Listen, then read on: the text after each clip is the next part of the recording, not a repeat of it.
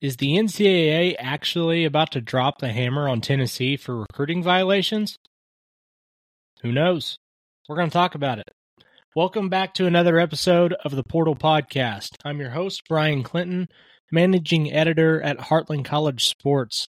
And we have got quite a story on our hands. If you haven't seen, uh, the Tennessee Volunteers are currently being investigated by the NCAA the NCAA for potential violations of the name, image, and likeness rules. So that happened. Uh, our, uh, well, the funny part about this is what, what has me almost speechless is everybody knows in college football, everybody knows that this stuff is going on. And it's not just Tennessee. I would I would wager that your favorite team, whoever you're you're listening in uh, in support of, is probably recruit. They're probably bending some of the rules uh, with what NC the NCAA has set for for NIL. Now, I'm not calling every school out there crooked. That's not what I'm getting at. What I'm getting at is these rules that the NCAA supposedly laid down. Uh, they don't. They're not really that clear, and they haven't been. They were totally unprepared for this to be uh, the new the new standard uh, in college football. But here we are, and that's what's happening. That's what everybody in the country is talking about. And there's just no way that the NCAA should be in charge of any of this because they fumbled it from the get go. Um, so here's what's happening in case you missed it Tennessee is under an NCAA investigation for possible violations of NIL, and a lot of those include football. Um, one name in particular that has been brought up is quarterback uh, Nico Iamaleava. I hope I said that name right. Five star quarterback uh, in the class of 2023. Huge uh, pickup for, for Tennessee, uh, projected to be their starter going into next season. Um, there, there is reason to believe that this could be a really big issue for Tennessee, and the, and the reason for that is the NCAA has already told Tennessee they've already handed down a ruling to Tennessee for recruiting violations just last summer. Things that happened under Jeremy Pruitt from 2018 to 2021 cost Tennessee $8 million just last summer. And now we're looking at Tennessee potentially being a repeat offender. And that's where things get very, very messy for Tennessee. Um, because if, if something does happen, those 18 level one violations that the NCAA handed down a ruling on back in July that happened, uh, you know, in the three years under Jer- Jeremy Pruitt. If if that happens again, those are going to be taken into account when it comes time for for handing out a punishment this time around. Uh, and the eight million dollars that Tennessee had to forfeit, and and all of the the vacated wins and things that they gave up, those things are going to be chump change for what the NCAA might might do uh, to Tennessee this time around. Um, we're talking about you know postseason bans being handed out. Um, there there are there's things that could really spiral for Tennessee if this ends up coming true.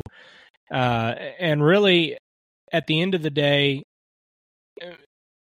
this is going on, as I said, probably everywhere, but I'm not. I'm really, I'm really not convinced that that this is a, a fight that Tennessee or that the NCAA wants to pick with Tennessee, uh, simply because there's a chance that the NCAA could be digging up uh, a can of worms on itself by doing this. The interesting part is it may not have ever come to light if uh, Tennessee wouldn't have been in trouble. So, according to Adam Sparks of the Knoxville News Sentinel, uh, Tennessee's Attorney General Jonathan Skrmetti has issued a lawsuit that he claims the NCAA violated federal antitrust laws by putting a quote shifting and opaque series of rules and guidelines on the benefits athletes receive from their name, image, and likeness. So, in short, Tennessee's Attorney General is saying, How can we know that Tennessee broke the rules when we can't even understand the rules because they're changing and they're not very transparent to begin with? So perhaps you're the ones breaking the rules. And to that, I, I think one, I think the attorney general deserves a golf clap for that. Two, uh, he's not wrong. He's not wrong at all. Uh, you know, it, it's funny that it took a it, it took you know what what could be the the attorney general's favorite football team. You know, I I don't know that to be the case, but uh, it, it took the volunteers getting in trouble uh, after uh, you know potentially becoming repeat offenders. It took that for this to to end up becoming a, a lawsuit, but this is absolutely the case. There's no way that the NCAA should be able to hand down some of the rules that they are with the issues that continue to happen with NIL because of these rules. There, there's just no way that they should be able to um, delegate or rule on some on things that they clearly one weren't interested in, in allowing to happen, uh, because you know it, it, took a Supreme Court ruling to to reverse what they what they had had uh, institutionalized for years.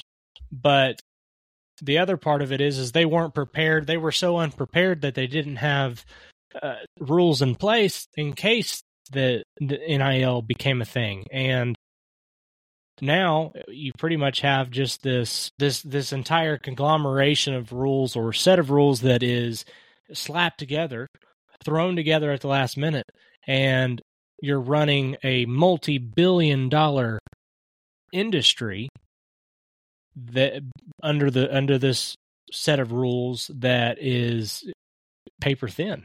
I mean, they just that they're there. There's really not a lot of weight to them. It does, and it doesn't feel like anybody is truly following those rules to a T. And you've got some schools that are just very open about uh, some of the things that that they have going on and how much they're paying some of these players. I mean, there are I don't even know the word to use there. There's there's very very large sums of money being thrown around in college football right now. And a lot of it is being thrown around in a legal in, in a legal way.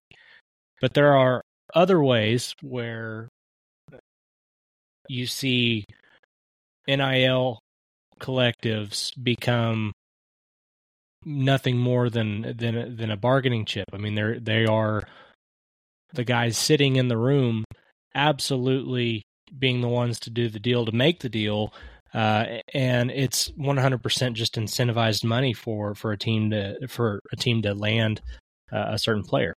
Um, you know, no, it's it's not McDonald's bags full of money like it was under Jeremy Pruitt, but it might as well be.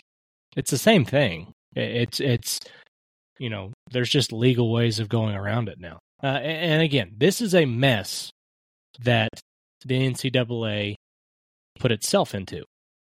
And so for them to one potentially drop the hammer or say that they're going to drop the hammer or insinuate that they're going to drop the hammer on Tennessee uh, is quite funny, especially considering that there's now a suit against Tennessee for the very same uh, issue going on here. So this this is uh, ten- Tennessee Chancellor Donde Plowman denied the allegations against Tennessee in an email to NCAA President Charlie Baker that contained similar language to the lawsuit that was filed by Attorney General Skrmetti.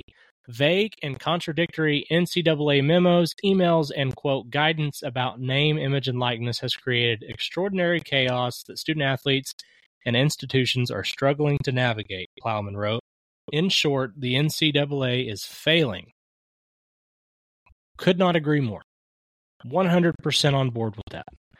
Uh, lawsuit, the lawsuit by uh, Attorney General Skrmetti aims to reduce restrictions on the process by which recruits negotiate NIL deals and communicate with schools regarding NIL opportunities prior to enrolling or signing a letter of intent. Uh, this is being used. Uh, we're reading from Doric Sam uh, over on Bleacher Report. This lawsuit is essentially they're trying to make it to where it's it's easier for schools and players and these and the NIL uh, cooperatives. They're making the process easier because it should be easier than it currently is. Um, according to Sparks, uh, student athletes are entitled to rules that are clear and fair, or rules that are clear and rules that are fair, Skrmetti said in a statement, according to Sparks. The NCAA's restraints on prospective students' ability to meaningfully negotiate NIL deals violate federal antitrust law. Only Congress has the power to impose such limits. So, there's a mess. There is a big mess uh, in in the NIL world, and Unfortunately, or fortunately, however you look at it, it's a mess that the NCAA is going to have to clean up.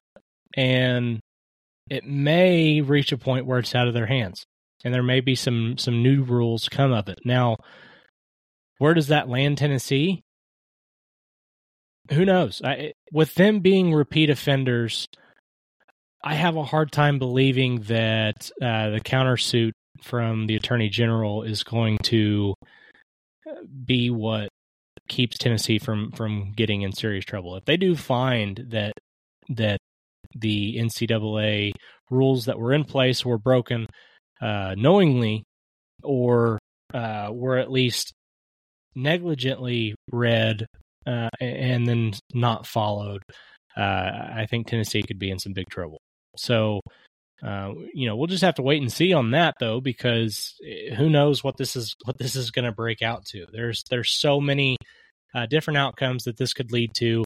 That's really the the funny part of it, and we are just kind of all learning here at the same rate. We're all trying to keep up with what's going on, and there's really no way of knowing how it's going to break out uh, until it does.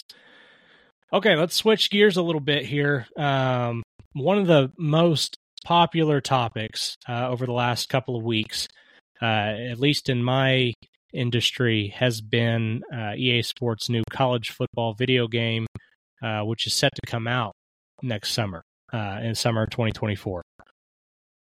What's what's really interesting about it is how little we know about the game, considering that it's coming out in a matter of months. I mean, here we are. This is being recorded uh, on, on January 31st. This game is supposed to come out in July, which means we have about six months until uh, this game is, is supposed to be released.